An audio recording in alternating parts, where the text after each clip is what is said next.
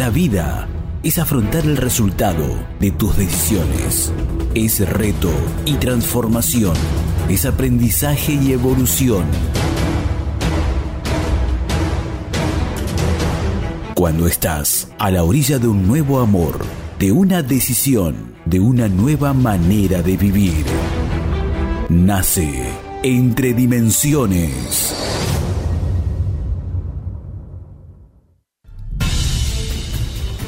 Cada dimensión es un nuevo logro, una nueva visión, una mirada más amplia que la anterior. Entre dimensiones, con Facu Romegiali y Lau Marzó.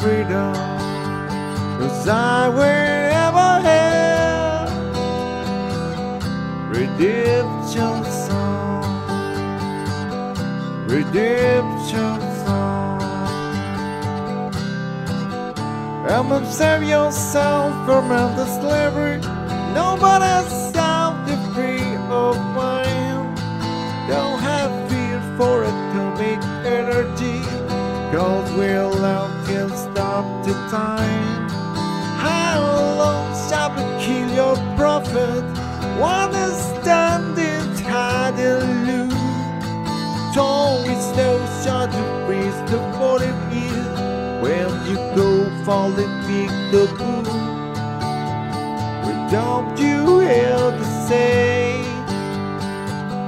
this song of freedom? Cause I will ever have redemption song, redemption song, redemption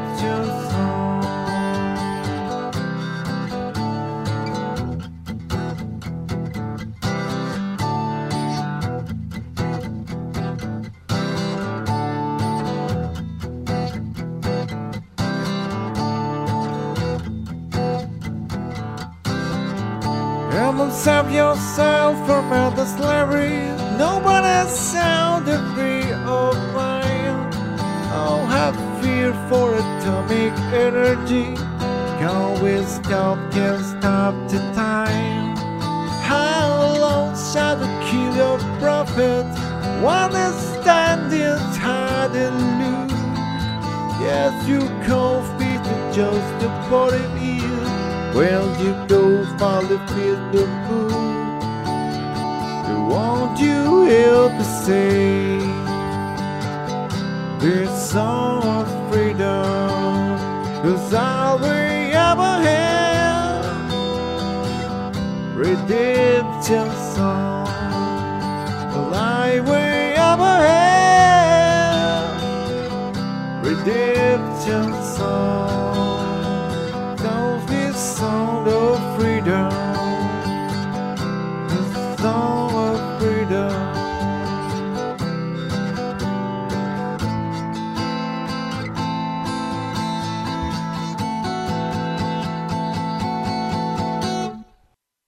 Bueno, aquí estamos, seguimos a ver si podemos arreglar este problemita técnico con el sonido.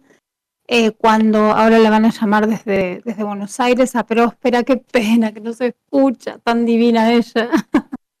a ver si podemos conectar de nuevo. eh, para volver a hablar. Empezamos a, contar, ¿no? Facu, vamos a hacer la... resumen. Vamos a hacer el resumen. A ver. Ahí está. Está próspera. Bueno, vamos a hacer próspera, esperanos un segundito que vamos a resumir un poquito para que las personas que no han podido escuchar bien, bueno, se enteren de qué estamos hablando. Próspera recibió dos, una visita muy importante cuando tenía ocho añitos.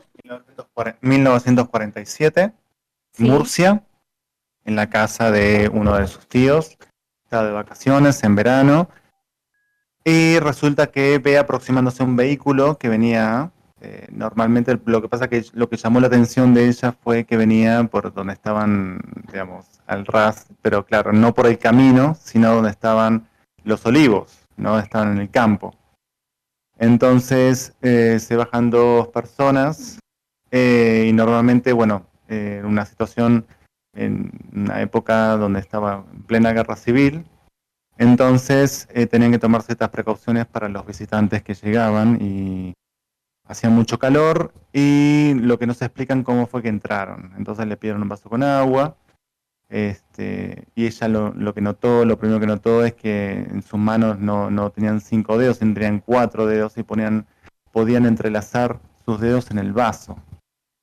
Y este mm, Claro, el vehículo no era un vehículo normal, digamos, no era un coche, sino es lo que ellos consideraban, porque obviamente, ¿quién se iba a imaginar que era una nave? Eh, que venía volando a ras del suelo. Ellos por la ventana veían un vehículo simplemente, ¿no? Hasta que, bueno, eran muy niñas. Y, bueno. Bueno, entonces eh, uno de los señores eran muy bajitos, ellos, ella los describe como muy bajitos, vestidos de blanco, con un un mono, un mameluco blanco ajustado al cuerpo, muy ceñido, de 1,40 más o menos de altura. Ella estaba con su hermana Anita, Anita tenía 12 años, empezaron a hablar, según ella piensa y se acuerda como que hablaban normal, como hablamos nosotros, pero parece ser que era telepáticamente hablaban entre los tres, o sea, Anita también, eh, los cuatro, perdón, Anita también escuchaba todo, y Ana su hermana sintió como una fuerza muy poderosa que la llevó hasta un rincón de la habitación y la apartó. Y ellos quedaron con Próspera, que tenía ocho añitos, y los dos quedaron conversando con ella. Ella sintió como, Son, sois vosotros, le dijo ella, como ya los conocía, sintió tranquilidad, sintió, se sintió muy bien, y empezaron a hablar con ella, ¿no? Exactamente, ahí empezaron a tener un diálogo y ellos dijeron que, eh, que iban a hacer un, un, análisis, ¿no? Un experimento, digamos, simplemente con ella. Eh, y ahí justamente, bueno, eh, habíamos estado hablando con, con Próspera, ¿no? De, este relato, de este recuerdo. No sé, ahora vamos a retomarlo. Eso es un, simplemente para refrescar lo que estamos hablando anteriormente. Escuche, porque según nos dicen, nos había escuchado bien. Lo que hablábamos con Próspera es que, según nosotros, siempre le dijeron que esto había sido una adopción y nosotros pensamos que fue un pacto porque ella siempre sintió como que los conocía y en ningún momento le obligaron a nada, le pidieron permiso siempre para todo eh, y adopciones simple, eh, al contrario, contra la voluntad de la persona, ¿no? cuando te llevan sin, sin tu, voluntad. Em, el pacto, lo que nosotros consideramos un pacto es cuando antes de nacer nosotros pactamos eh, este tipo de situaciones, vivir este tipo de situaciones, eh, cual vivió Próspera, ¿no? Es decir, por eso ella reconoce, los reconoce como, ah, sois vosotros. Y además cuenta, cuenta que con un estado superior de conciencia, ella se sentía como mayor, tenía ocho años y sentía como si sabía todo, entendía absolutamente todo. Y ella lo, dice como un estado superior de conciencia, tuvo en ese momento, ¿no? Eh, ella sabía quiénes eran, a qué venían, estaba totalmente eh, de acuerdo con todo. ¿eh? Bueno, acá la tenemos a Próspera, a ver si, si podemos hablar con ella para que retomemos la charla que estaba súper interesante.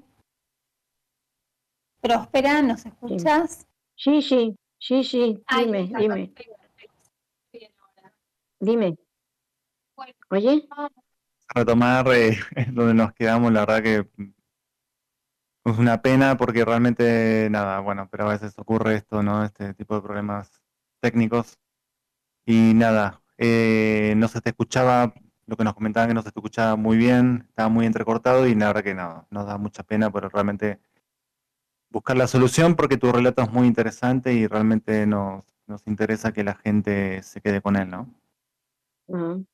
Estábamos contando, Próspera, cuando ellos hablan contigo y te dicen y tú sentiste como un estado superior, en un estado superior de conciencia, como que conocías todo, que eras como un adulto siendo una niña y, nada, y que, siempre te pidieron permiso para todo. Y cómo me, me explicaron toda mi vida. Toda mi vida me la explicaron. Mm, como todas las circunstancias, las personas que iban a ir entrando, algunas con nombres y apellidos, y muchísimas situaciones que se iban a presentar y como yo iba a llevarlo, me hablaron hasta de quién iba a ser mi pareja, con su nombre también. Increíble, sí. Y, bueno, hicimos aquel pacto de que yo tenía que explicar esta vivencia que estaba teniendo por todo el mundo. Claro, yo preguntaba que cómo iba a hacer yo eso y decían, no te preocupes que lo harás. O sea, muy seguros, como ellos ya supieran lo que iba a pasar en el futuro. Es todo muy extraño, pero... Recordemos que tenías ocho años, 1947, nunca nos íbamos, nunca te ibas a imaginar lo que iba a ser el futuro con las comunicaciones que hay ahora. Claro, las comunicaciones que hay ahora, yo no, cuando empecé a recordar que ellos me mandaron, que no, que no recordara hasta pasados más de 30 años, Empecé a recordar en el 97, 1900, sí, 1997, y aún no, en Internet todavía no existía, estaba la televisión y, la radio y pro. Y, y, entonces yo me decía, esto, ¿cómo voy yo a decir a todo el mundo? No me podía imaginar lo que tenemos ahora. Y si ahora ha llegado a muchísimos sitios es por vosotros, los, los divulgadores de estos temas. ¿eh? Pensé que ha llegado a muchísimos sitios. A mí hasta, me piden amistad hasta de Camerún, de la Patagonia y, de muchos sitios. O sea que ha llegado a muchos sitios. Esto ya te digo, cuando acabamos de hablar, eh, pues yo me, ellos se fueron y cuando, ya te digo, cuando aquel aparato despegó, hizo una luz intensísima y mi tío que estaba cerquita se asustó, eh, vino a ver qué nos pasaba, estábamos bien, pero cuando le estábamos contando, claro, salimos a la calle a ver qué desperfectos había hecho aquello y no, estaba todo intacto. Pero en ese momento mi hermana me dice, pero, pero ¿qué, qué has hecho con el vestido? Yo llevaba un vestido que era, era de mi hermana mayor, me lo ponía, lo tenía allí en la finca, me lo ponía porque claro, me estaba largo y me gustaba a mí bailar con él y todas esas cosas, pero era con unas flores grandes estampadas de un color muy fuerte y se había quedado blanco. O sea, se había decolorado todo, sobre todo la parte de delante blanca por completo. ¿eh? También mm, yo le dije, ay, recuerda que nos tenemos que lavar con mucha agua, que es lo que nos han mandado. Y eso hicimos. Allí el agua, corriente. El agua tenía que ir mi tío allí a cosa de un kilómetro, a una aldeilla, donde teníamos derecho en un, en un pozo. Pero todo el agua que teníamos, pues la sacamos allá a la puerta de la calle, nos lavamos de arriba abajo, nos quitamos la ropa y nos pusimos otra. Porque esa fue lo que yo creo que, creo que nunca más no la pusimos, ¿eh? Claro. Y bueno, pues ya te digo, allí pasaron pues varias cosas, porque allí en el salón donde estábamos hablando era la cocina, pero había otro cuarto al lado, que es donde, desde donde estaba la ventana donde los vimos venir. Teníamos allí guardados los alimentos, unos tarros grandes de cristal con legumbres, teníamos pues, pues entonces no había ni neveras ni, ni, ni nada, ahí en una estantería ya está. Y no pudimos entrar porque la puerta no se abría. Y la, cuando vino mi padre a la tarde, pues entre los dos quisieron abrir esa puerta y no, no hubo manera. El caso que mi padre dijo, bueno, pues claro, allí teníamos la comida. Mi padre dijo, mañana vendré otra vez a traeros más comida. Y, y al día siguiente, pues yo jugando por allí dije, anda, esta puerta ya se puede abrir. Le di un empujoncito y se abrió. Al entrar allí, todos los alimentos estaban podridos por completo. Mm. Hacía calor. Y lo normal es que las verduras, los tomates, todo eso estuviera podrido, bueno. Pero las legumbres dentro de sus tarros y bien tapadas con un, tapón de corcho, estaba todo como enmohecido. Y en ese momento, a mi hermana y a mí, ¿me escucháis bien? Sí, sí, sí, sí, sí. En ese momento a mi hermana y a mí nos entró una terrible diarrea a las dos. Entonces mi tío cogió todos los alimentos en, mal estado, cogió nuestros excrementos y todo eso y salió a tirarlo a un basurero que teníamos por allí. Mm, y creo que él también tardó un ratito en volver, o sea, yo creo que él también.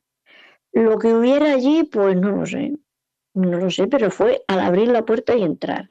Entonces, el hecho de que estuviera un día o dos, no recuerdo bien, aquello sería para protegernos de lo que hubiera allí, está claro.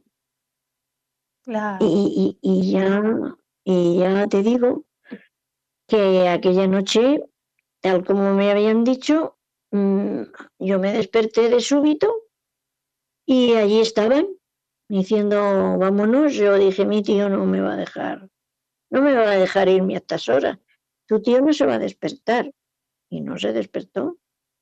Yo me fui con ellos, había varias gentes, había varias gentes tomando como muestras de tierra, había un cubo que se pasaban unos a otros con unas palas, yo no sé lo que cogían, porque hierbas, este terreno tan seco, sequísimo, y en verano poca hierba cogerían. Vi pasar, había dos, dos o tres muy altos que yo les comenté que me recordaban a mis muñecos y me dijeron eso, en lo que son muñecos, eran robots que ah. mm, transportaban dos de ellos un olivo ¿eh? y yo veía que llevaban apoyado al hombro, arrastrando las hojas y las raíces las iban como protegiendo. Claro. Y, ya te digo, a mí me cogió uno de esos muñecos, me llevó en brazos. Antes, no, yo vi que llevaban a mi perro. Mi perro iba lacio y me impresionó. ¿Qué, ¿Qué le habéis hecho a mi perro? Nada, lo hemos dormido para que no alborote. Y cuando dijeron que el otro, el otro robot me iba a transportar a mí, no quise, me dio, me había impresionado ver al perro. Caminando como íbamos, llegó un momento a través de Campoy. Íbamos a una colina que había muy cerquita.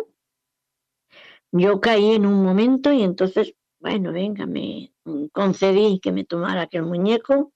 Caminamos como, yo no sé, calculo que unos 300 metros. Y llegamos a un sitio donde había un, aparato igual que el que había venido por por la mañana, pero mucho más grande. Yo siempre digo que era como un chalet de dos pisos. Había allí muchísimos de ellos. Se acercaron todos a verme, pero ninguno se acercaba más de un metro y medio. Y bueno, pues subimos por una rampa que era parado. Perdona, no, no te escucho bien. Eh, si tenían el mismo aspecto que los que te visitaron al principio o eran diferentes. Eran más o menos iguales. Más o menos iguales, por supuesto.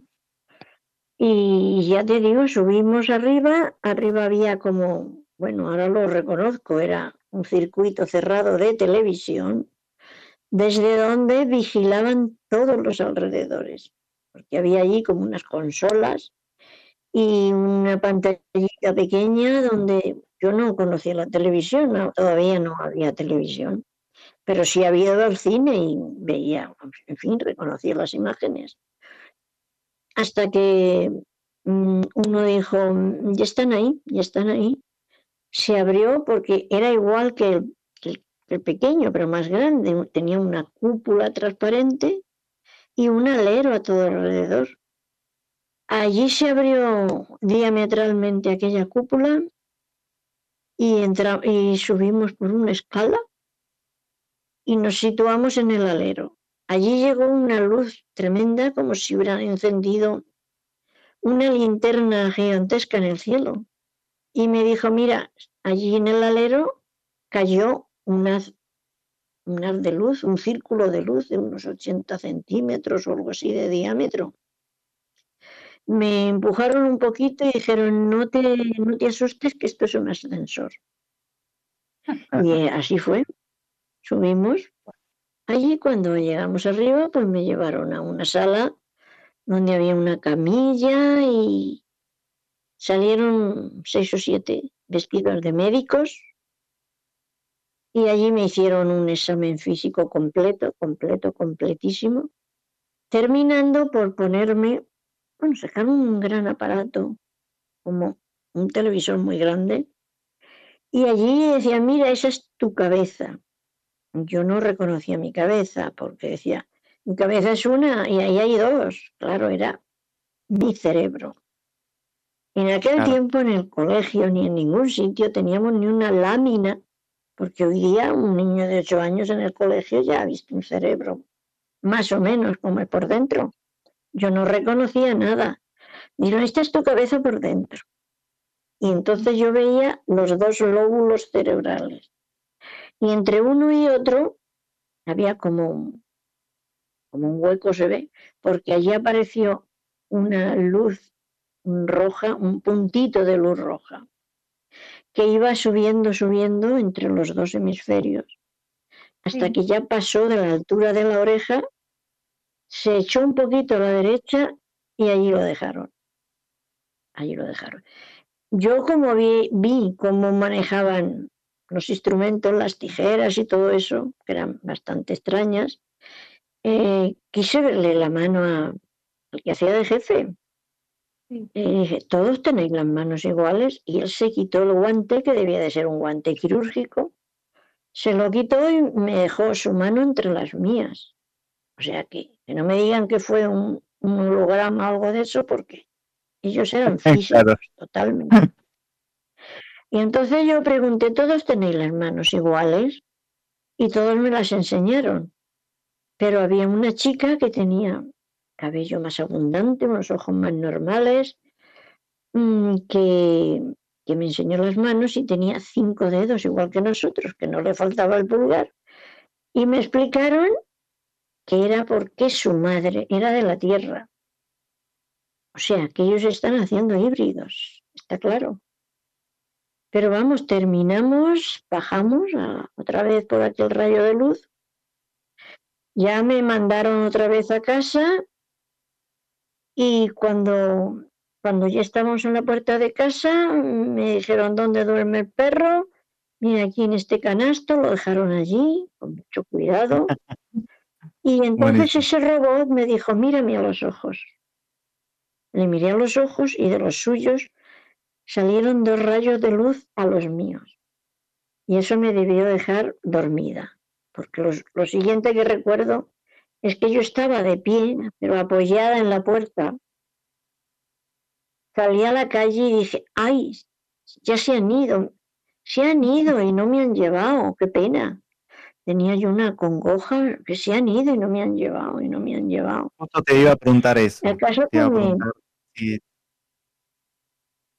si, te hubiese gustado irte en su momento. Pues se ve que sí, se ve que sí, porque eh, esta persona que era un híbrido eh, dijo, oye, ¿por qué no la llevamos? Y es muy bonita, y eso es una ricura. Y el que hacía de jefe dijo, no, no puede ser. Claro, a mí me quedó eso de que me podían haber llevado y no me llevaron. y ya te digo, me fui a dormir, me fui a dormir y lo siguiente que recuerdo es que mi hermana me zarandeaba y decía, nena, despiértate, que son las doce, nos hemos dormido todos. Mi tío preocupado, porque llevaba una burrita, llevábamos una burrita, y no le había dado de comer en toda la noche y no podía salir a trabajar. Mi padre había dicho que iba a venir al día siguiente y claro, era el empleado de mi padre. El caso es que en ese momento llega un vecino que lindaba su finca con la nuestra. Es que os, oigo muy mal, por lo tanto, mejor sigo. Sí, sí, sí. Entonces, entonces mm, fue el vecino y dice, ¿habéis visto algo esta noche? Que me han robado dos olivos. Bueno, aquí le decimos oliveras. Que me han... Y venir, venir, venir, que veáis lo que han dejado. Pisad donde he pisado yo, porque he llamado a la Guardia Civil y quiero que vean esto. Esto era que había dos hoyos ¿eh? donde habían estado plantadas las oliveras, pero era como si en una taza de mantequilla metes una cuchara y sacas, porque estaban limados aquellos contornos del hoyo que era profundo, estaban como limados, donde había una piedra, había sido cortada limpiamente y no había ni una mota de polvo, ni más huellas, ni más nada. Al rato llegó la Guardia Civil, vio aquello, claro, se levantó el acta y se fueron. También vimos eh, allí que lo que allí lo que se dicen medidas de higiene, pues había poco más, porque no había un lavabo, lo que se dice un lavabo. Teníamos, mi tío hacía un, un agujero, enterraba toda la basura y todo esto y lo cubría con tierra y así iba haciendo todos los días. Y como mi padre el día anterior, ya mi tío le dijo que no estaba a gusto porque, claro, ya vio eso de que no se abría la puerta, de que hubiera gente por allí. Y dijo mi padre, no te vayas a trabajar, quédate con las nenas. ¿eh? Entonces mm, le volvió, le volvió a decir a mi padre, mira, yo me quiero ir al pueblo, porque aquí ya no hay trabajo que hacer hasta dentro de 15 días que vengamos a segar. Por eso sitúo yo que era mayo, a mediados de mayo. Aquí se siega a primeros de junio. Y me quiero ir porque están pasando cosas raras, yo no estoy tranquilo. Y mi padre, porque es que aquel basurero que estoy diciendo, él se había, había echado el día en sanearlo todo en hacer una vallita alrededor, hacer allí una virguería, y amaneció tapado, tapado, pero como si hubiesen echado tierra nueva y lo hubieran apisonado con una, con una pisonadora, la, tierra estaba dura. Y claro, entre que el vecino dos días antes le había dicho que se había encontrado dos ovejas muertas, desangradas, que les habían cortado limpiamente las partes genitales. Bueno, es que pasaron tantas cosas en tan poco tiempo que, claro, estaba asustado. Nosotras no nos dábamos cuenta, pero él estaba preocupado. El caso es que nos fuimos al pueblo y nunca más recordamos nada, ni mi hermana ni yo. Hasta ya te digo, al año 79, que leyendo un libro de, bueno, aquí los libros de, estas cosas vinieron muy tarde. Hasta el setenta y tantos, no. Mi marido leía estas, era algún lector que leía muchísimo, y me dijo un día, mira, léete este libro y verás qué interesante. Era lo primero que leía sobre ovnis. Yo tenía cuatro niños un trabajo fuera de casa, no tenía asistente y no tenía tiempo para esas cosas, para leer ni para nada. Pero un día esas casualidades que se van unos a jugar, mi marido se va a ver un partido, otro. Me quedo sola en casa y tengo la comida preparada y aún faltaba media hora para que viniera. Dije, mira, voy a ver ese libro que ha dicho mi marido que era tan interesante y, cogí el libro, era El gran enigma de los platillos volantes de don Antonio Rivera, que es un clásico. Cuando yo estaba leyendo aquello dije, pero si esto lo he visto yo. Dime. Peri- bueno, Dime, dime. genial. Mira, vamos a hacer un corte, ¿sí? Un corte comercial. Y ahí pues, nos vas a contar lo que leíste y te queríamos hacer un par de preguntas respecto a eso, ¿no? Justamente a, a muy cómo bien. fue, Venga.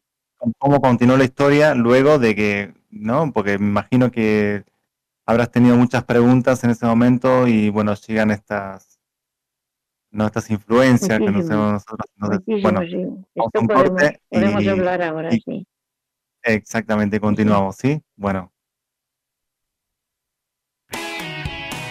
Desde Villa Pueyrredón, ciudad autónoma de Buenos Aires, en la República Argentina, estás en MG Radio. Momentos geniales, las 24 horas de tu día.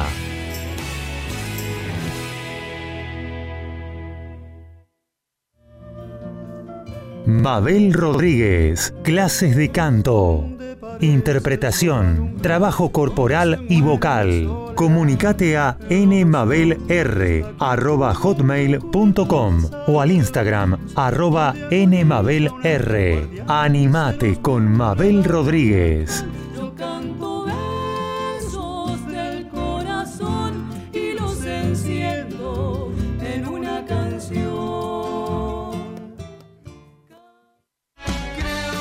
En la misma línea, fútbol y amigos, Copa y Liga, previa y post partido, sin caretas, vos y nosotros, en la misma línea, los lunes a las 20 horas por MG Radio.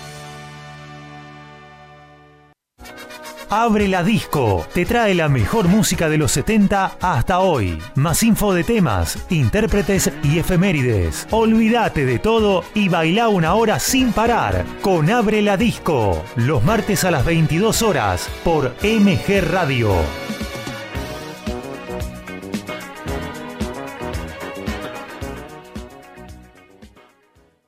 Facebook MG Radio 24. Twitter arroba MG Radio 24. MG Radio. Compartimos buenos momentos.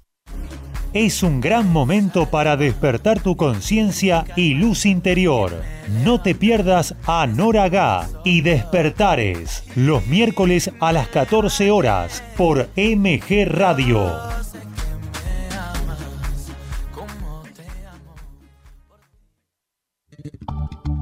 Jazz, blues, soul y algo más en Good Time. Carlos Mauro te propone una gran selección musical, más historias, anécdotas y curiosidades del género. Prendete a Good Time los jueves a las 21 horas por MG Radio. Todo el fútbol nacional, internacional y algo más lo vas a encontrar en Resumen Mundial. Conducen Salvador y Guido Luque. Sumate a nuestra adicción. Prendete a Resumen Mundial los viernes a las 20 horas por MG Radio.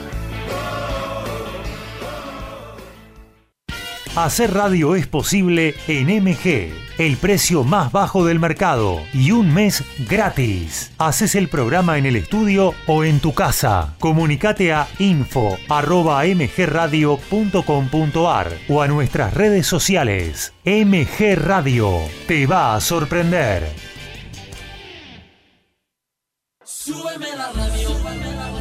Iri Jaramillo y su gran equipo están en modo radio. Columnas, entrevistas, muy buena música y la mejor onda en el mediodía dominguero. En modo radio. Va los domingos a las 12 horas por MG Radio.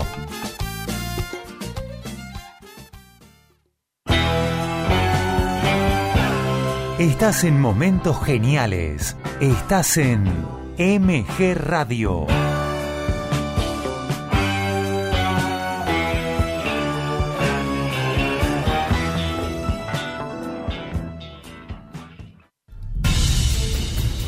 Cada dimensión es un nuevo logro, una nueva visión, una mirada más amplia que la anterior, entre dimensiones, con Facu Romegiali y Lau Marzó.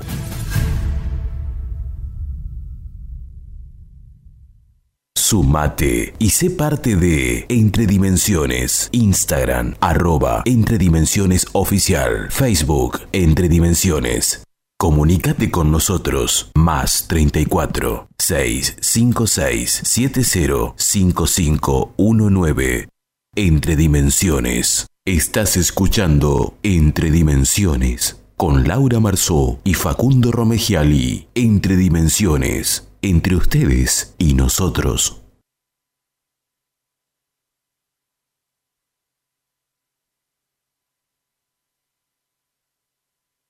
Muy bien.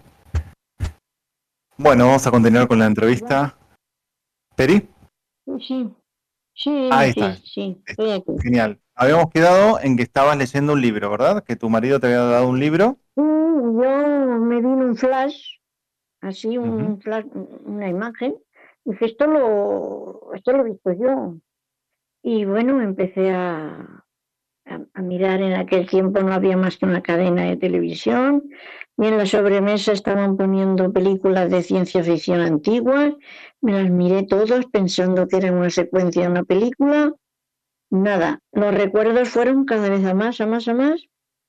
Eh, mi marido y yo, yo se lo conté, dijimos no se lo vamos a decir a nadie, esto lo hablamos nosotros, pero yo empecé a tener en mi trabajo y en todo fallos, fallos pero garrafales, porque no, no estaba concentrada en nada. Y ya mi marido dijo vamos a pedir ayuda y hablamos con el don Antonio Rivera, que es el decano de la ufología aquí en España. Le, hablé con él, me dijo, me lo vas escribiendo, y así estuvimos dos años. Conforme recordaba, yo le iba escribiendo y se lo iba contando todo. Entonces él un día me dijo que creía mi relato, porque le estaba yo dando constantes de casos, de otros casos, que no habían sido publicados en castellano, más que inglés, y yo inglés ni, vamos, ni papa, no sé nada de inglés. Y entonces me llevó a un congreso a Ciudad Real, allí lo dije todo, me quedé más tranquila, ¡buah! eso fue un- una serenidad que me quedó de ver que ya lo había dicho, porque yo en mi subconsciente tenía la orden de darlo, de, de hablarlo, claro. Y así, allí había un periodista, me sacó en un periódico importante aquí, que era El País, y ya vinieron las entrevistas, bueno, pues todo, todo esto. Pero yo he seguido, yo he seguido recordando, ya te digo. Al principio muy deprisa, luego cada vez más despacio. El último recuerdo me vino hace como unos dos años. Yo recordé que ellos me habían venido a visitar en cuatro ocasiones, pero nunca los había reconocido porque no había empezado a recordar. La última vez que vinieron mm, se dieron cuenta que ya había empezado a recordar y dijeron, ya no volvemos más. La última ¿Dónde vez que que venimos, viste? porque se ve que venían a, ¿cómo te voy a decir? A, a vigilar si el experimento iba bien. Vieron que había empezado a recordar y ya se retiraron. Ya Y desde entonces, ya te digo, recuerdos hasta hace un par de años que me dijeron cosas bastante interesantes. Yo me ha costado esos 40 años, desde que empecé a recordar ahora, he hecho un trabajo mental, o sea, un cambio de 180 grados. Ya no soy la misma persona que era. Han pasado, pues no sé, pues eh, eh, antes no, nunca me hubiera yo acercado a la parapsicología ni estos temas de misterio, nunca. En mi anterior educación, nunca. Entonces ya se abre la mente y empiezas a aceptar cosas y, y así, así, así vamos. O sea, si queréis hacer preguntas, todas las que queráis. Sí, justamente, mira, esa es la parte que nos interesa mucho, es el cambio. ¿no? A través de la El, experiencia, el cambio. tu, tu conciencia, ¿no? Cómo se expande tu conciencia. Y muchas veces eh, Sí. has nombrado el, el volver a reaprender o desaprender, ¿no? ¿Vos considerás que Sí, habría que mira. desaprender muchas cosas el humano para volver a Muchísimas estar en cosas, sintonía con su muchísimas esencia? cosas. Mira, yo al principio pasé una temporada en la que dudaba, dudaba de todo. Decíame, esto me ha pasado, o, o- o- o yo me lo he inventado, o lo he soñado. Y Yo ya estaba tan confusa y tan, a pesar de que ya el señor Rivera me había dicho que había muchos casos parecidos y tal, aún así la razón no me dejaba admitir aquello. Hasta que, claro, tú suponte que yo a los 40, a los 40 años que ya tenía, a esa edad las personas, por regla general, tenemos ya nuestros esquemas mentales, cada cosita en su sitio y todo muy bien organizado. Pero yo tenía mi puzzle mental muy bien organizado. Pero me llegó esa pieza, ese recuerdo que no encajaba, no me cabía allí. Entonces no tuve más remedio que deshacer todo el puzzle y empezar de nuevo, de cero. Pues es un trabajo muy duro, muy largo. Yo empecé a, leer de todo, a todo lo que salía ir y a leerlo. Iba, no sé, allí en donde vivía, en una ciudad de- del norte de España, en Girona, pues había dos o tres, tres escuelas esotéricas, daban conferencias, yo no me perdía una. Había sectas, yo me, me metía a ver qué, qué decían. Mi marido decía que te van a coger, tranquilo. Yo no quería más que saber lo que decían allí, no decían nada.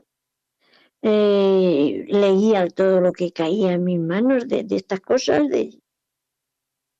En fin, en ese tiempo, a mi casa, ahí en Girona, empezaron a venir, claro, como ya el periodista aquel de Ciudad Real ya había, ya había abierto el melón, pues ya todo el mundo sabía, empezaron a venir unos chavales que entonces empezaban.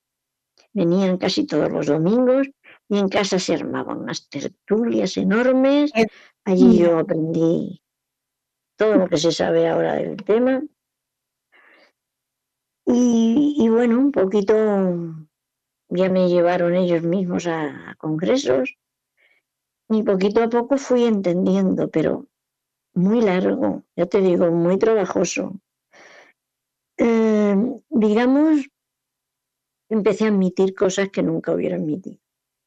Claro. que empecé a tener un estado de conciencia mucho más profundo, más elevado, empecé, ya te digo, a admitir muchas cosas.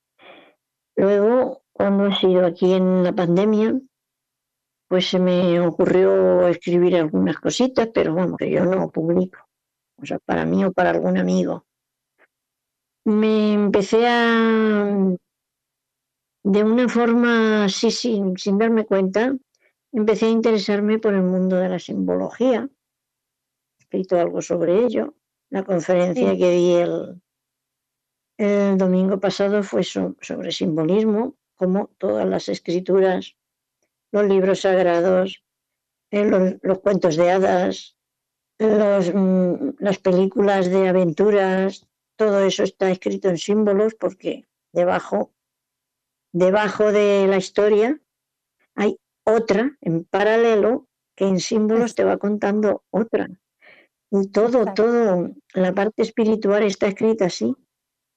Empecé, pues ya te digo, a, bus- a seguir buscando, a, a enterarme de cosas, de y, y ya llegó, un- ya te digo, en la pandemia es- escribí alguna cosita y ahora he seguido, pero es que yo no tengo tiempo ni tengo capacidad intelectual para muchas cosas. ¿Vos Y ahora considerás, sí, hay, un- hay una chica, hay una chica que, que dice que, con todo lo que yo le he explicado, que está haciendo su tesis doctoral. O sea que el tema empieza a, a gustar a la gente, porque ahí están los mensajes de los mensajes de tipo espiritual. Y cuando hablo de espiritualidad no hablo de misticismo, hablo pues, de lo que no es de lo que no es físico, de lo que no es material, de lo que es espiritual. Las cosas inherentes al alma, al espíritu, a lo que usted quiera.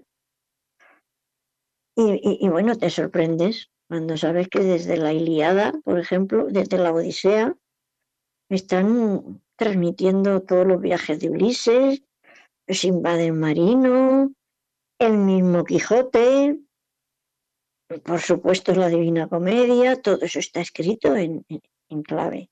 Y cuando mm, descifras, yo me decanté por los, digamos que esta forma de enseñanza ha sido universal. Todos los pueblos han manejado los mismos, mm, los mismos símbolos desde una antigüedad enorme. Yo tengo un diccionario de los símbolos. mi, hija empezó a preguntarme porque tenía sueños un poco extraños. Yo mirando los síntomas, los, los símbolos se, lo, se los iba diciendo lo que es. Vamos, yo psicología no sé, pero es que es muy fácil teniendo el símbolo. Mi hija igual, algún amigo. Pero claro, en estos cuentos de hadas he analizado dos, con, con todas las palabras que lleva el cuento y lo que simboliza cada uno es una maravilla. Es una Qué maravilla. maravilla, qué maravilla. Pero llega un momento en que recuerdo en que me doy cuenta que todos estos cuentos con su mensaje te van contando un camino espiritual que sigue la gente, todos. Cuando despertamos a la vida espiritual, se, se hace un camino que se llama la iniciación. Yo le digo la madurez mental, porque es una iniciación eso no me gusta. La madurez mental, digamos, y espiritual y de todo. Resulta que todos sacan las mismas conclusiones, o casi todos. Llega un momento en que ya la- la princesa en los cuentos de hadas siempre es la espiritualidad, símbolo. Y el que busca se llama o buscador de, la, de lo espiritual. Y entonces pues se repite el final. Ya al final, cuando este buscador está a punto de, de desposarse con la princesa, que es la espiritualidad, lo que representa, pues el último paso es, en Caperucita es desnudarse. Desnudarse para entrar. Cuando la abuelita que representa la mente, el cuerpo mental, nosotros, el esoterismo habla, el esoterismo es una, una filosofía antiquísima, ¿eh? que Sí. también es preciosa. Él siempre habla de que nosotros tenemos tres cuerpos, que es el mental, el emocional y el físico. Sí. Y eso es lo que representan los tres reyes magos. ¿sí? Bueno, Claro. mm, cuando ya está a punto de, de alcanzar esa espiritualidad total, ocurre esto, que tiene que, primero, Caperucita se desnuda, que simboliza ¿eh? desprenderse de todo lo aprendido. O sea, para llegar a ese, ese estado, parece ser que hay que, de comprensión y esto, parece ser que hay que olvidar todo, a- olvidar todo lo aprendido. Entonces, olvidar, lo claro. aprendi- olvidar todo lo que nos han enseñado. A ver, decirme algo, que estoy oyendo que queréis decir algo, No, decía reaprender, ¿no? Bo- borrar todo lo que uno sabe o lo que olvidarse y de lo aprendido. En primer lugar, reprogramarnos otra vez, ¿no? todo manipulado, por supuesto. Y, y- y empezar a tener una nueva conciencia, una nueva mentalidad basada en un, ¿cómo te voy a decir? Basada en una mentalidad limpia, sin condicionamientos, sin ideas preconcebidas, sin, Claro. sin chamanes, ni maestros, ni guías, libre, totalmente libre. Ahí vendrá la creatividad. Cuando tú ya estás libre de todo condicionamiento. Por eso, esta gente que me visitó a mí suele venir siempre a niños, porque tienen la mente sin condicionar. Claro, Me viene el último, me viene el último recuerdo hace como unos dos años. Entonces yo, pues, sin, sin hacer nada, yo no me meto en meditaciones ni nada de eso, yo sin hacer nada, de pronto, igual que me han venido los otros recuerdos, me viene un flash en el que mm, están ellos explicándome que si hacía ese trabajo, ese trabajo que yo ya he hecho, es eso de pasar de todo y empezar de nuevo, que si hacíamos, vamos, se referían a mí, pero yo sé que era para toda la humanidad. Si hacíamos ese trabajo y, y cambio de mentalidad, nos podíamos convertir en seres, fijaos bien, creadores de universos, Claro. creadores de universos. Yo lo entiendo como que cada cual nos hacemos nuestro universo mental. Cada uno vive inmerso en su universo mental. Entonces yo vivo feliz porque estoy en un inmerso que no hay nada negativo. Me encanta, me encanta, Peri, me encanta. Coincido que total, yo nunca, totalmente. nunca he admitido eh, en el, en todo este, digamos, mundo espiritual, no hay nada negativo. Cuando oigo a un evidente decir aquí hay energías negativas, digo, pues las energías negativas cuando entras a ese mundo las llevas tú, porque allí no existen. Y si no, y si tú llevas energías negativas, no pasas de ahí, porque por naturaleza no puedes entrar. Es, es incompatible. Además, una energía que es una fuerza, una fuerza mental o física o espiritual lo que quieras, es igual que una fuerza física. Una fuerza, una fuerza física no es buena ni mala, es según como tú la uses. Puedes Es coger un cuchillo para pelar una, una manzana o para matar a alguien. En, en el otro aspecto del, del mundo físico, pues es lo mismo, no existe la negatividad, ni existe la maldad, ¿sabes? Existe la ignorancia. Y todos los símbolos religiosos y tal nos lo cuentan así. Si toda la religión está manipulada, porque está hasta la misma Biblia.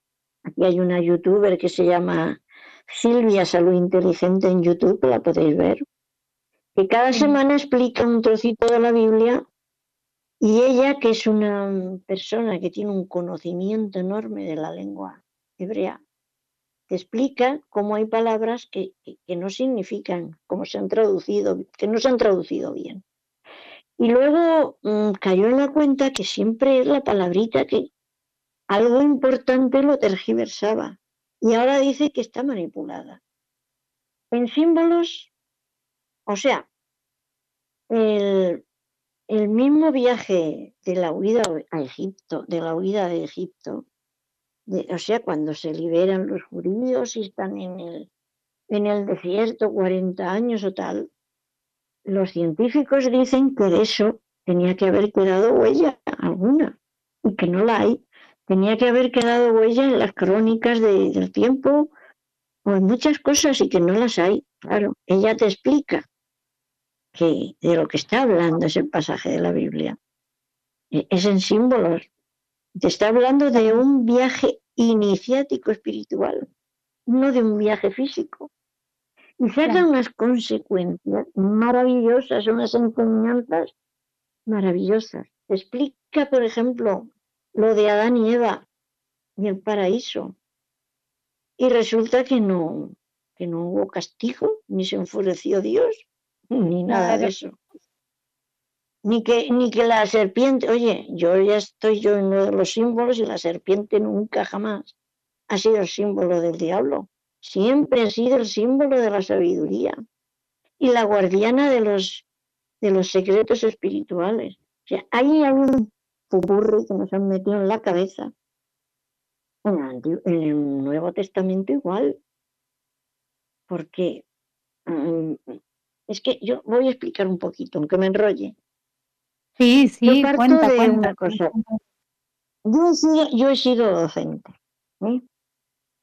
Y entonces sé que cuando tú estás enseñando a un niño muy pequeñito, en la guardería, ya le enseñan a los números, a, los aprenden de memorieta, cantando o como sea. Cuando te llega al colegio, en la primera enseñanza, los números se lo saben. Pero cuando tú vas a explicarle la suma, que dos más dos son cuatro, eso es una idea, eh, una idea que, a ver, es que no, no lo digo, se me van las palabras a veces. Es una idea mental, una idea abstracta, abstracta que el niño no ha manejado nunca. Siempre nos hemos enseñado esto es una silla, esto es el tren, esto es... Pero un pensamiento abstracto no sabe aún, no sabe cómo es eso. Entonces, ¿qué hace el maestro? Siempre hacemos lo mismo. Mira, si tú tienes dos manzanas y viene tu tía Pepita y te regala dos más, a ver, empieza esos números que ya te sabes a contar, ¿ven? Entonces lo que hacemos es transformar una idea abstracta en una idea física que el niño entiende. Pero el niño es muy inteligente, sabe que eso de que su mamá le ha dado las dos manzanas y su tía Pepita otras dos es un, es un ejemplo, es una historia. Nosotros cometemos, bueno, somos más tontos que los niños, pero es que los niños son esponjas que lo cogen todo y que son inteligentísimos, ¿eh? Nada de niños tontos. Eh, nosotros cogemos a raíz de, de llegarnos los mitos, las metáforas y todas estas cosas, porque no deja de ser una metáfora lo que he explicado del niño en las manzanas. Pues el niño sabe que no, pero los mayores que hemos hecho, todos esos mitos, pensar que, son físicos, que no ha existido ningún Dios, no ha existido Buda nunca físicamente, ni siquiera Cristo, no nunca son mitos que se les ha achacado en cualquier momento a un personaje a otro. Entonces, e- e- en, en Egipto, en Egipto ya había, no sé si sería el primer dios, eh, Horus, yo creo que el mito es más antiguo, pero bueno, el que conocemos. El Sí. dios Horus, pues iba con 12, o sea, iba con 12 discípulos, iba curando enfermos, resucitando muertos, había nacido en el equinoccio de Navidad, había, mm, había nacido de una virgen, había a su, a su a pronta edad ya empezó a enseñar. Bueno, todo lo que se achaca, además se le decía la, la luz del mundo, el buen pastor, todo lo que la religión católica la dice, en Dios. Luego, ese mito, en cada cultura, en cada país, se fue, mm, se fue extendiendo, pero con nombres distintos. Lo cual Exactamente. nos dice sí. que algo, algo o alguien se preocupa que ese mito no acabe, porque el mito nos gustará más o menos, pero es una preciosidad lo que predica, el amor, el amor Claro. incondicional. Todo lo Ahí demás sobra, diferentes porque si yo amo a mi hermano igual que a mí mismo, a mí me sobran los mandamientos. Con eso tengo bastante. Entonces aquí mm, mm, comprendemos pues la, la manipulación, lo que hemos ido mm, tergiversando o adrede o, o por ignorancia, porque yo creo que el mal no existe el concepto del mal. Yo nunca me he sentido amenazada por nada, nunca ni desde pequeñita he tenido miedo a que ahora la gente tiene miedo, es que hay energías negativas, es que esa es que esa persona es tóxica, es que te puede hacer daño, es que el fantasma viene a, atacarte. Hija de mi alma, por favor, somos adultos ya. Nada que sea una, por ejemplo, si ves un fantasma, pues eso no es físico, es una imagen virtual. ¿Qué te puede hacer? Si tú vas al cine y ves las imágenes de que, de que vienen a matarte, no te asustes porque sabes que es una imagen virtual. Ahí no hay nada. Por lo tanto, aquella Ah, persona que entra en meditación entra en meditación a, un, a esos mundos espirituales, lo que entra es el astral bajo. Si, si encuentra si encuentra negatividad, no está en el astral alto. El astral bajo es donde están nuestros miedos, nuestra negatividad, nuestros días malos que dejan huella de o cosas, in- no sé, cosas desagradables que hemos visto en el cine o que hemos tenido nosotros mismos, enfados con la familia, en fin, todo lo que nos puede dar un miedo, un rechazo, eso lo llevamos nosotros. Allí en el mundo espiritual todo esto no existe. Entonces, si queremos de verdad entrar a un mundo espiritual, lo primero que hay que hacer es olvidarlo todo, como dice el Cristo. El que quiera entrar al reino de los cielos tiene que volverse como un niño. Claro. Cuando te Exactamente. vuelves ¿me cuando tienes total inocencia, puedes entrar ahí. Y todo lo demás, que si dice el chamán, que si dice el... Yo qué sé, hay unas filosofías enrevesadísimas que tienes que hacer esta práctica, o que, oye, yo tengo que hacer el bien, yo tengo que hacer algo, tengo que hacer... No, señor, hay que vivir la vida feliz y tranquilo. Y lo que tengas que hacer, la vida te lo pone delante. Claro, exacto. Tan simple como eso, a mi, a mi modo de ver, ¿eh? Esas son las Sí, consecuencias que yo he sacado de todo lo que hablamos, de todo lo que hablamos con aquella gente. Eso ha sido, ya te digo, 40 años. Y esto, yo haya entendido esto así al 100% como ahora, no hace tanto tiempo. Es un trabajo duro. Mira, en Netflix, por ejemplo, puedes entrar y hay películas donde te hablan del viaje espiritual. Hay una que estoy yo ahora analizando, que es toda con animales, que se llama Kung Fu Panda. El buscador es un panda. Sí, sí. Es una maravilla. Yo ya tengo todos los animales aquí escrito lo que simbolizan. Lo vas siguiendo paso a paso, te das cuenta de lo que va entendiendo el personaje, el buscador o el guerrero que se llama siempre. Sí. Y es, ya te digo, maravilla de maravillas. Yo llevo un tiempo en que, no sé si aquí en España había una, una organización, una revista, lo traían cada tres meses, donde podías hacer pedidos de libros de los que acababa de salir y todo eso, y te lo llevaban a casa. Llamaba Círculo de Lectores. Sí, sí, lo conocemos. Allí tenían, allí tenían una sección Círculo Universidad. Allí encontré yo a un autor que se llama Mircea Eliade. Este señor es una autoridad en las religiones. Tiene un libro que se llama Historia de las religiones, otro Las religiones comparadas. Y bueno, ahí también aprendí mucho. Eh, Me queréis decir algo, pero solo oigo murmullos. Solo oigo Eri, murmullos, ¿me por favor. escuchas? ¿Me escuchas ahora? ¿Me escuchas?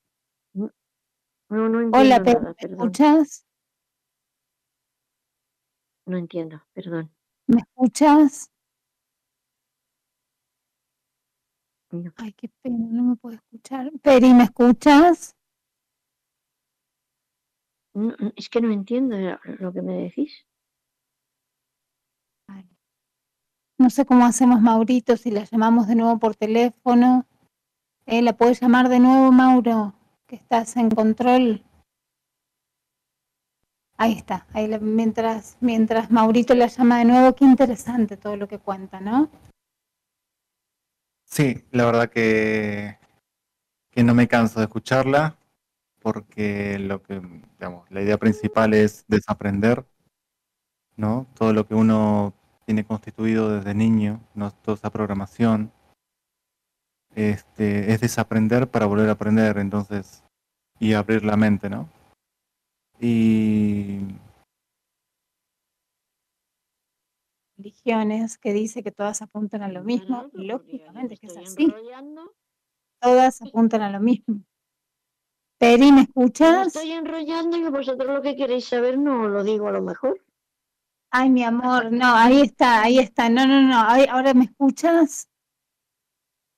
Sí, sí, te oigo bien. Sí, no te, no te has enrollado nada, me encantó todo lo que contaste, nos ha encantado. Lo que queríamos lo que Bueno. queríamos decirte es que nosotros coincidimos totalmente con lo que dices de las religiones, que todas apuntan a lo mismo. Ujú. Coincidimos totalmente en eso y queríamos, bueno, hacer, queríamos hacerte alguna pregunta de los hechos estos que has contado antes, eh, como por ejemplo, ¿por qué crees que todos los productos que tenías, la- toda la comida esa en ese momento se puso mala, se pudrió? ¿Por qué crees eso? ¿Qué crees que Pues, pasó ahí? Yo creo que por lógica, allí, si mi vestido se puso blanco, si nos mandaron lavarnos con mucha agua, por lógica yo pienso que tuvo que haber un- una especie de radiación, aunque fuera flojita, porque nosotros, nosotras, mi hermana y yo ni mi tío tuvimos ningún síntoma de enfermedad ni de nada. Lógicamente, si hubo alguna radiación, los alimentos ellos sabían que se habían puesto malos y para evitar que los consumiéramos, pues se, se valieron de esa triquiñuela. Yo, Claro, eh, yo es claro, lo, que, lo que nosotros- veo. ¿no? Nosotros, la, la- ya te contaba que, que fuera de, cuando estábamos fuera del aire, te contaba que nosotros venimos estudiando mucho este tipo de cosas. Sabemos que cada dimensión tiene una energía diferente, ¿no? Entonces ellos venían con una energía muy alta para este plano físico, para este plano, en realidad. Entonces esa energía Sí, te puede quemar y que realmente eso fue lo que pasó. Seguramente sí, yo ya sé que allí hubo algo. No, no, no entiendo si era, hombre, si hubiera sido radiactividad, aunque hubiera sido poca, hubiéramos tenido algún problema. Claro. El caso que a nosotros no nos afectó nada. ¿Mm? Exacto, pero porque Pero podían soportarlo, porque eso depende del nivel de conciencia. Igualmente cuando contabas que eh, se, bueno, se dirigieron a ti más que a Anita y que yo escuché que en una, en una de las entrevistas que te hacían era como un niño es más manipulable. Desde mi punto de vista, el más niño, el más, eh, no tiene condicionamientos y es más puro. Claro, claro. Entonces, por eso han sin contactado contigo. condicionar. Claro, yo lo entiendo también así, más o menos.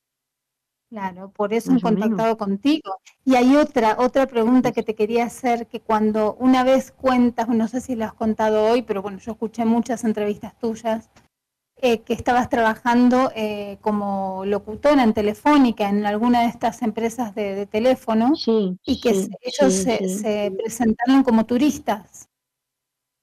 sí. Bueno, es que ya te he contado que vinieron en cuatro ocasiones. ¿eh? Claro. La primera ocasión vinieron sobre el año 54 por ahí a la cafetería de mi padre. Yo estaba ya, cuando salíamos del colegio, todas las hermanas trabajábamos, bueno, ayudábamos en la cafetería. Yo en ese momento estaba, y había, había fregado unos vasos, ¿eh? y los estaba colocando en la estantería en el mostrador. No había nadie, nadie en, el, en ese momento en la cafetería. Así media tarde y entraron dos clientes, pero ya te digo, eran ellos, lo que yo no los reconocí. Hablé con ellos porque no llegaban al mostrador, como eran bajitos.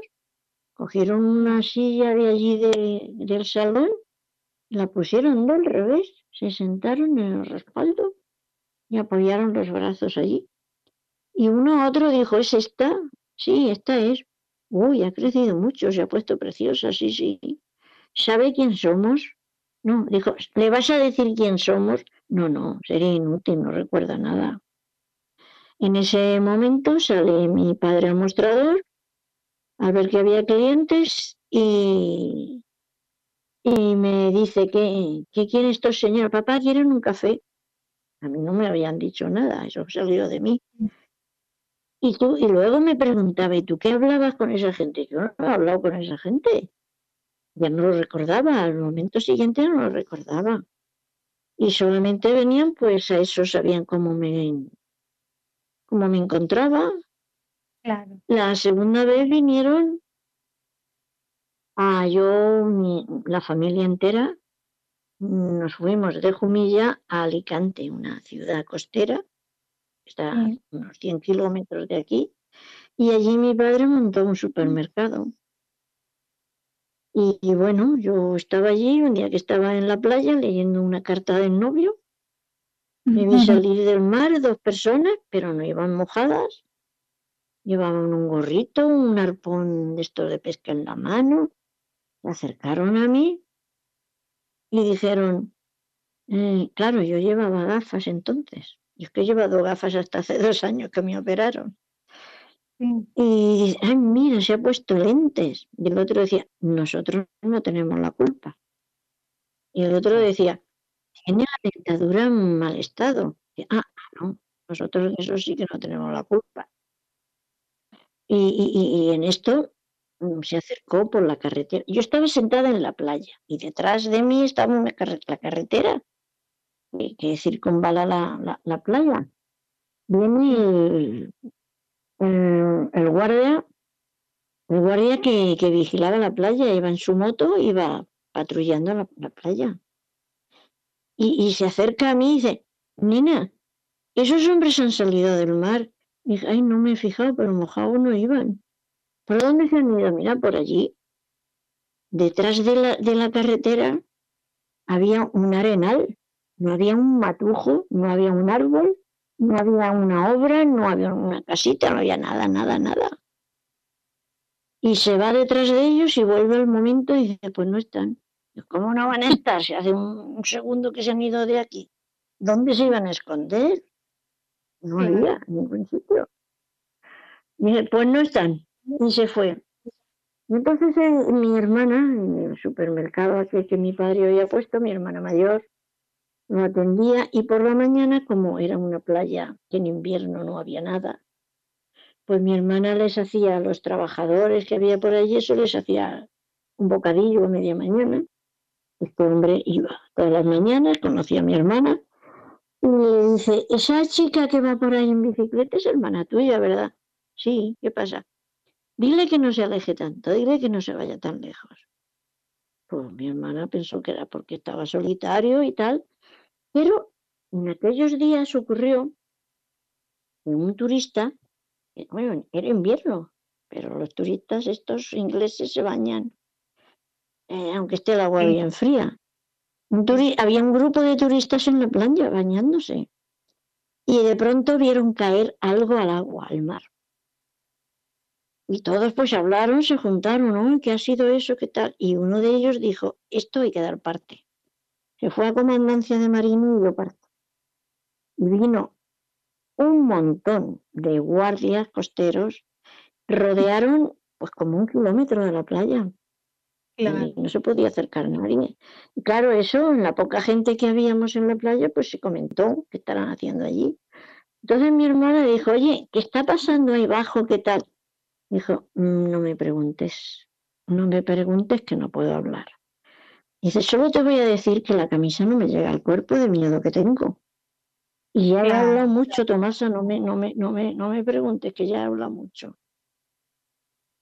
Yo no digo que tuviera que ver aquello, nada que ver con la visita, pero también es una triste casual- una casualidad que todo empezará en el mismo momento. Claro, Este por chico supuesto, que ha escrito el libro sobre mi caso, Jorge Sánchez, como era de Alicante, ahí estuvo en la redacción del periódico buscando en aquellas fechas y no hay nada. No, no dieron parte de nada, no salió en la prensa, no. Allí pasó algo que nadie sabe. Pero qué casualidad que fuera en ese momento cuando vienen y conectan conmigo. La tercera Claro, fue en esa época, Peri, en esa época, ¿qué edad tenías? Pues yo tendría, esto debe ser el año 60 o 61 si acaso. Yo ya tenía 20 años, yo ya tenía Ah, 20, porque me habías 21 años. contado, me habías contado antes eh, cuando estábamos fuera del aire, que a los 14 años ellos te dijeron, te hablaron de tu, de tu marido, de quién iba a ser tu marido. Sí, tu no, eso marido. fue en la primera visita, cuando me, me, me- me leyeron toda mi vida. En la primera visita es cuando me dijeron, esto yo ya era novia con mi marido en esto, lo que pasa, mi marido Claro. estaba aquí en Jumilla, yo estaba en Alicante, por eso yo estaba leyendo su carta a la visita Claro. de la playa, es cuando los vi. Mm, Bueno, la tercera, mm, yo acababa de tener, hacía dos meses que había nacido mi hija menor. Había estado cinco meses en reposo en, en el hospital, porque había tenido Sí. problemas. Pero ya vamos, ya estaba yo trabajando con otra chica y, llevábamos trabajando en una en un centro de telefónica, en un centro de estos pequeñitos de pueblo, que solo era para la playa. ¿no? Y en un momento dado, pues igual entran dos personas en pleno agosto, no, finales de julio debía de ser, con gabardina y sombrero. Ahí todo el mundo que había en el locutorio, porque ahí esperaba gente, eh, conferencias que pedían. Mundo se quedó mirando, pero. Eh, yo en ese momento tenía un cliente en la ventanilla y lo estaba, lo estaba, estaba atendiendo, pero oí que aquella gente decía, "Uf, está muy deprimida.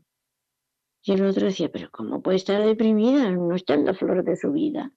Sí, pero ha tenido, ha tenido un bebé hace poco, ha tenido muchas hemorragias, tiene muchísima anemia, el trabajo, tal. Y yo digo, bueno, lo- los oí, pero no les veía.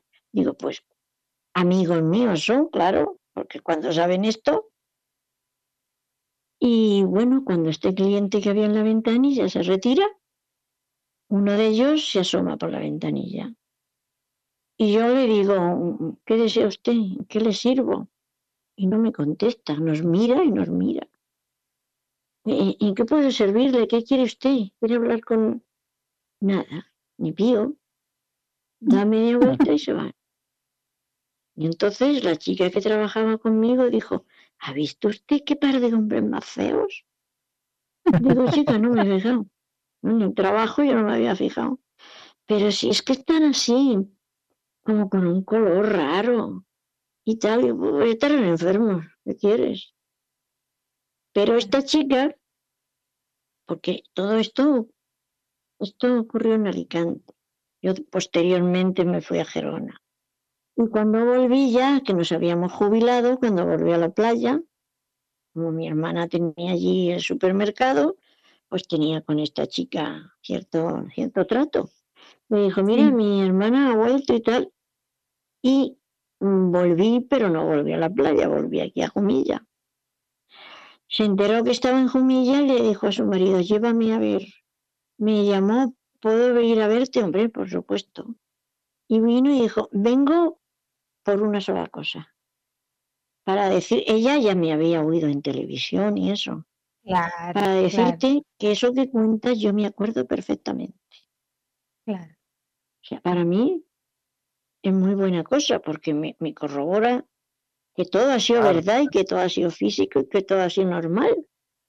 Totalmente. me dijo, vengo a decírtelo porque me han diagnosticado Alzheimer y antes que se me olvide todo te lo quiero decir. Que yo Increíble. me acuerdo perfectamente. Vos sabés que Peri, Peri, a la ver si me, me escuchas, ¿me escuchas? Sí, sí, ¿Me dime. escuchas? Sí. Sí, sí, sí, sí, te Eh, escucho.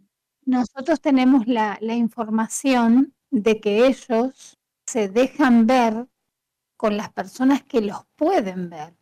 Seguramente, seguramente muchas de las personas que estaban ahí en ese local pequeñito tal vez no los vieron, pero tu compañera sí, No, porque es un ajuste de frecuencias. Armonizan la frecuencia que ellos traen de la dimensión Sí. de la que vienen con la nuestra, con la tuya y la de ella. algo, Por eso algo no todo el mundo puede ver. algo.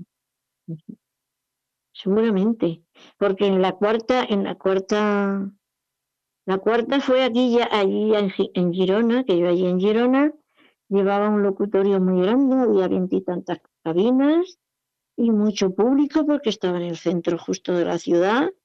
Y cuando vinieron, entraron allí vestidos de turistas con una camisa a flores, que bueno, en España en la playa sí, pero en las ciudades no vestía así nadie, con una gorrita siempre para disimular su cráneo tan enorme, ¿no? Entraron, cogieron una guía de teléfonos, la miraron, no, no la miraron, la abrieron y, y, yo al día y, y ahí nadie hizo ningún aspaviento ni nada.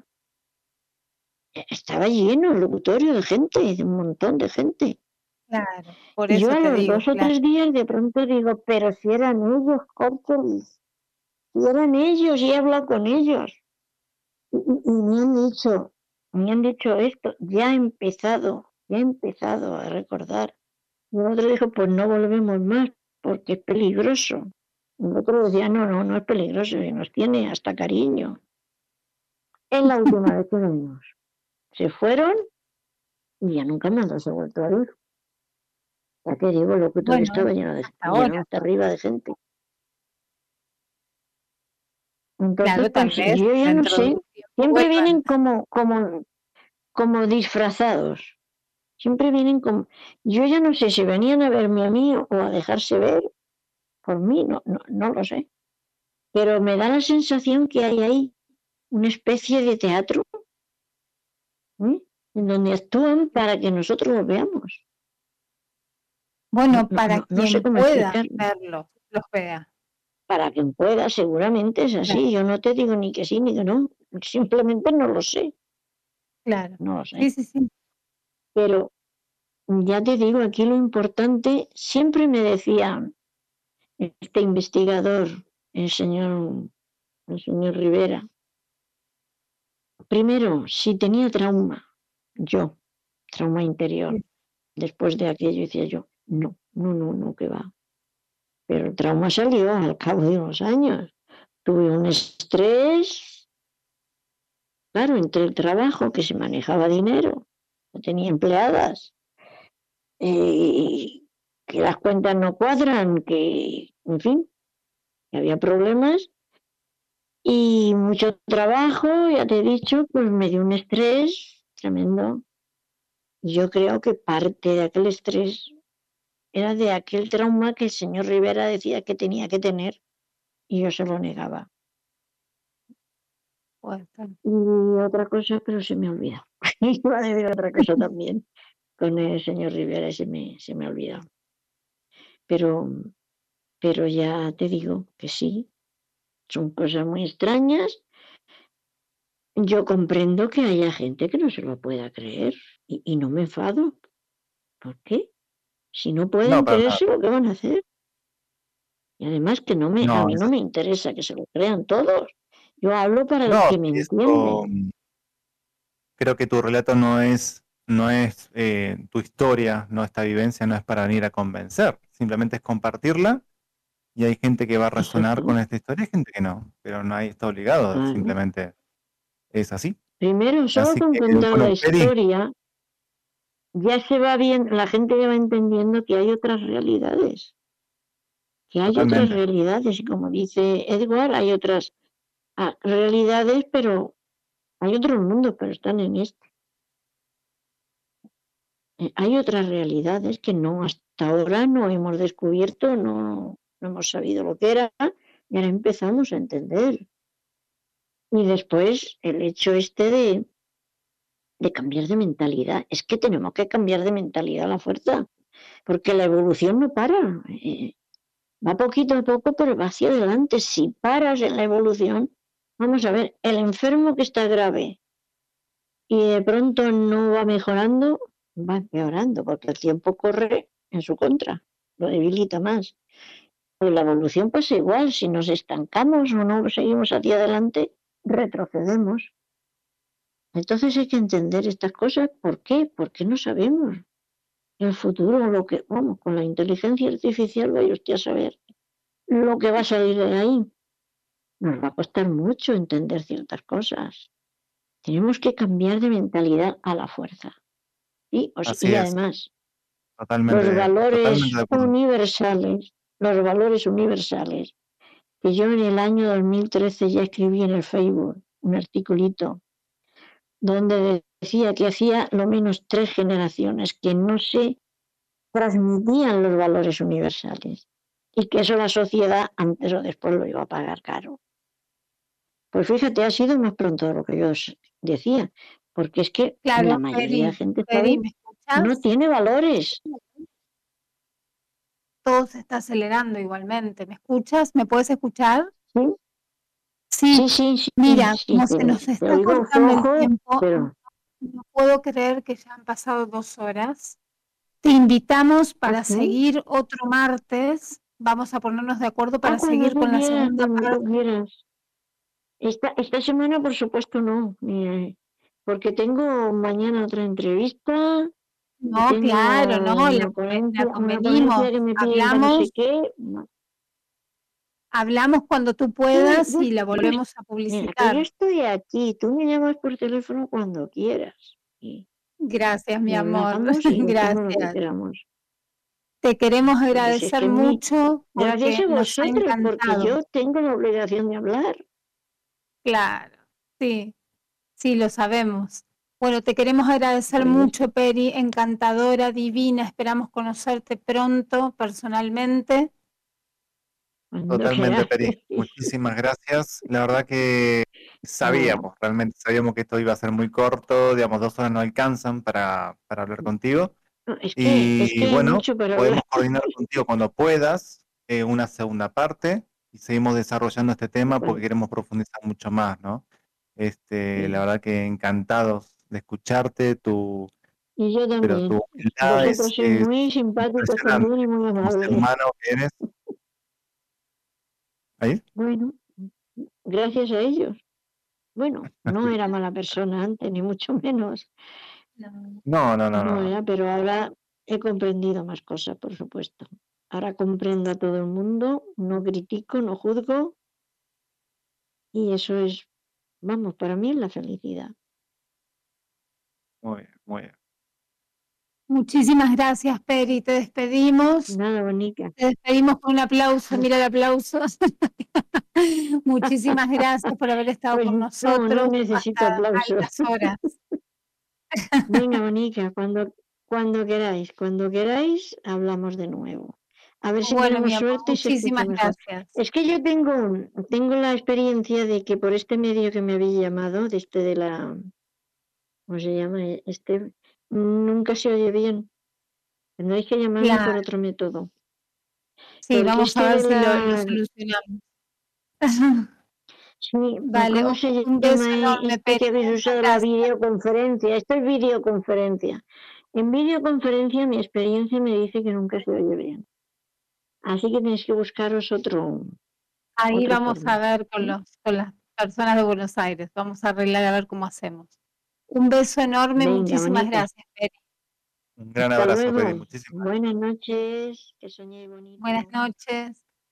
Bueno, y ahí la teníamos. Qué linda. Nos tenemos que despedir lamentablemente. Nos quedaron tantas cosas. No importa, la verdad es quedaron muchas más cosas pendientes, pero bueno, vamos a coordinar con Peri para una segunda parte y profundizar más sobre este tema, ¿no? Y me encantó todo y me quedé con una cantidad de preguntas. Bueno, muchas gracias por habernos acompañado. Espero que, que nos, nos escuchen en la repetición y que se haya entendido, ¿no? Que se haya escuchado un poquito. vale, muchísimas gracias. Buenas noches. Entre la música y el silencio. Entre la belleza y la fealdad. Entre el miedo y la confianza. Entre la luz y la oscuridad. Entre dimensiones. Con Facu Romegiali y Lau Marzó.